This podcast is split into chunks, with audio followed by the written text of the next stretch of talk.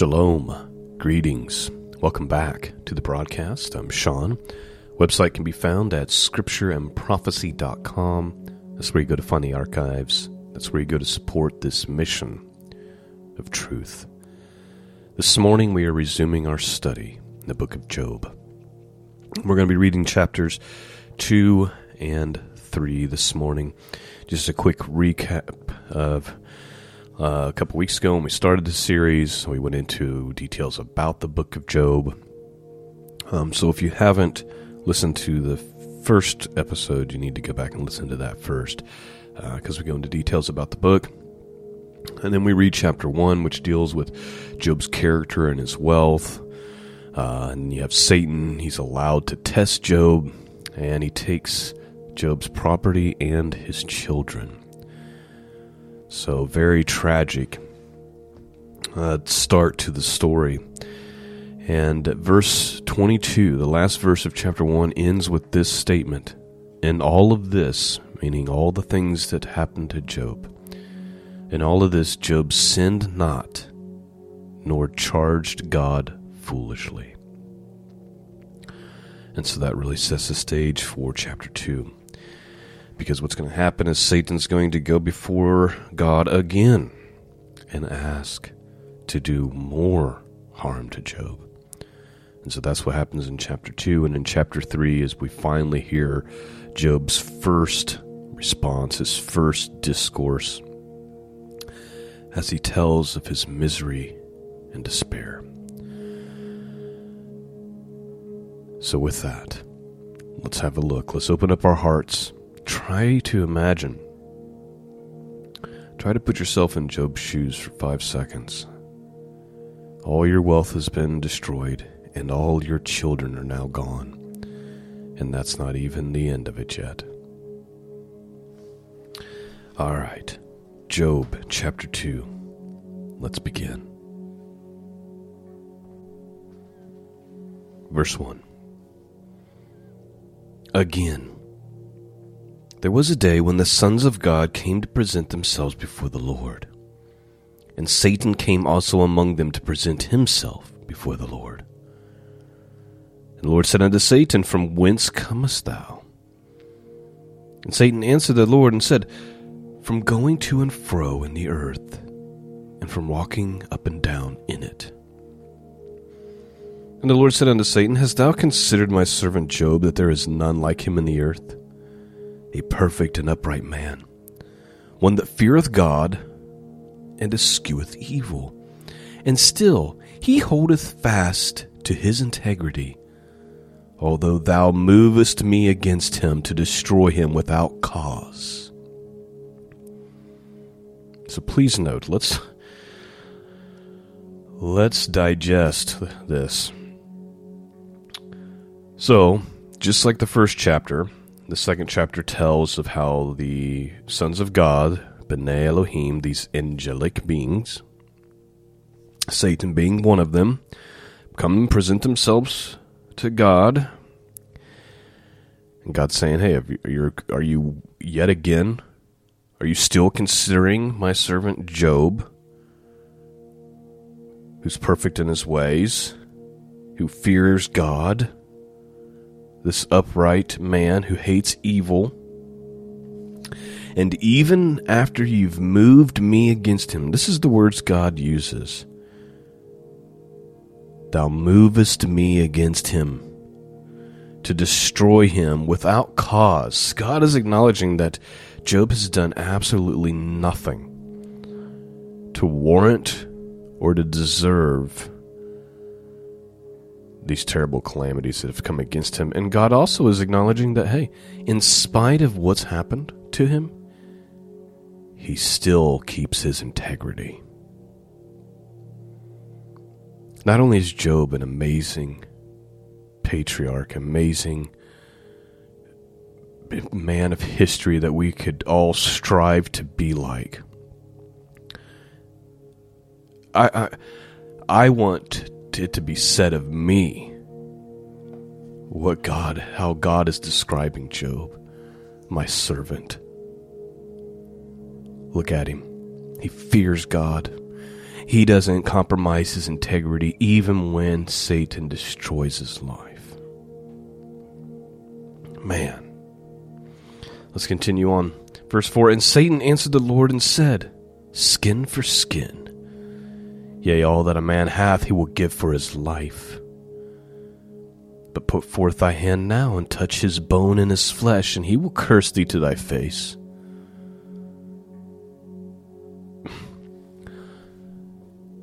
I'm also amazed by how arrogant and brazen our adversary is.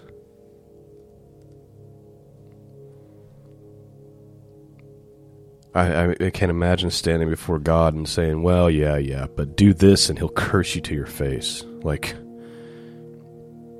but that's what Satan's saying.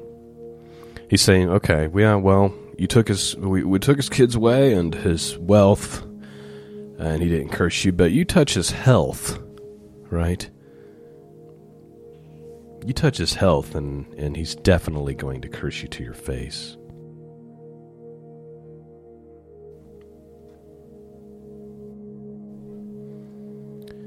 Let's continue on. God's response. And the Lord said unto Satan, Behold, he is in thy hand, but save his life. So you're allowed to do whatever to his health, but he's, you can't kill him. Verse 7 So went Satan forth from the presence of the Lord, and he smote Job with sores, with sore boils from the sole of his foot unto his crown. And he took him a potsherd to scrape himself withal, and he sat down among the ashes. And then said his wife unto him, Dost thou still retain thy integrity? Curse God and die. Please note, not great advice. We should also not forget that his wife also lost. You know, whatever Job lost, his wife lost, right? Their well being, their children. And now she's seeing her husband, this man of God who's always held his integrity, lying in ashes covered in sores and boils from his feet to his head. So let's give her a little bit of a break here. But advising her husband to curse God so that he might die is probably not the greatest advice. Verse 10 but he said unto her, Thou speakest as one of the foolish women speaketh. What? Shall we receive good at the hand of God, and shall not receive evil? And all this did Job not sin with his lips.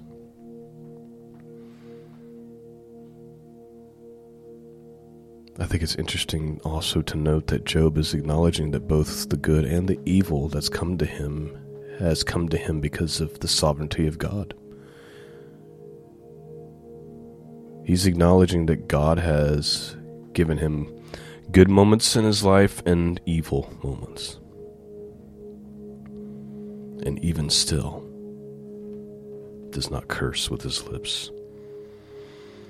Verse 11 Now, when Job's three friends heard of all this evil that has come upon him, they came every one from his own place Eliphaz the Temanite, Bildad the Shuhite, and Zophar the Naamathite.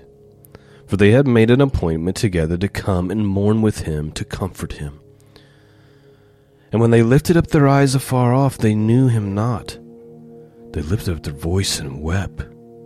And they rent every one his mantle and sprinkled dust upon their heads towards heaven. So they sat down with him upon the ground seven days and seven nights, and none spake a word unto him, for that they saw that the grief was very great. Now that's how chapter 2 ends. We're going to we're to still read chapter 3 here, which is only 26 verses, but I want to point out something very very important. Job's three friends get the first part of this whole thing very right. And let it be a lesson to those of you listening. This is how you handle a friend or a family member who's going through severe grief and trauma. They came for the purpose of grieving with him and they kept their mouth shut. When somebody's going through the most horrific of things, the last thing they want is your advice or your cliches or your well you'll get over it or you, you know everything happens for a reason. Nobody wants to hear that when everything they love is gone or when they've lost a child when the world has collapsed on their heads. All they want is for you to come and acknowledge that their situation is horrible and that you're grieved by their grief. They want to know that they're not alone in their horrible circumstance. I know this both as the person being comforted, and I've been on the other end where I'm the comforter. And I'm just telling you, this is the approach. Not to go and start giving all of your wisdom and so Job's seven fr- or Job's three friends, they get this right. They sat down with him upon the ground seven days and seven nights, and none spake a word unto him. And they saw that his grief was very great. Now we're going to hear from Job. Yes, he's not cursing God, but he's cursing the day he was born. Basically, essentially, what he's getting ready to say is, I wish I had never been born because of how terrible and great this misery is. Verse 1 After this opened Job his mouth and cursed his day. And Job spake and said, Let the day perish wherein I was born. In the night in which I which it was said, There is a man child conceived. Let that day be darkness. Let not God regard it from above, neither let the light shine upon it. Let darkness and the shadow of death stain it, and let the cloud dwell upon it. Let the blackness of the day terrify it. As for that night, let darkness seize upon it, and let not be joined unto the days of the year. Let it not come into the number of the months. Lo, let that night be solitary. Let no joyful voice come therein. Let them curse it, that curse the day, who are ready to raise up their mornings. Let the stars the twilight thereof be dark, and let it look for light, but have none. Neither let it see the dawning of the day. Because it shut not up the doors of my mother's womb, nor hid sorrow from mine eyes. Why, I di- why died I not from the womb? Why did I not give up the ghost when I came out of the belly? Why did the knees prevent me, or why the breast that I should suck? For now should I have lain still amid quiet, I should have slept, then had I been at rest. Or with the princes that had gold, or who filled their houses with silver, or had hid an untimely birth, I had not been as infants which never saw light. There the wicked cease from troubling, and there the weary be at rest. There the prisoners rest together, they hear not the voice of the oppressor. The small and great are there, and the servant is free from his master. Wherefore is light given to him that is in misery, and life unto the bitter in soul, which long for death, but it cometh not, and dig for it more than for hidden treasures, which rejoices exceedingly and are glad, and they can find the grave why is light given to a man whose way is hid, and whom God hath hedged in?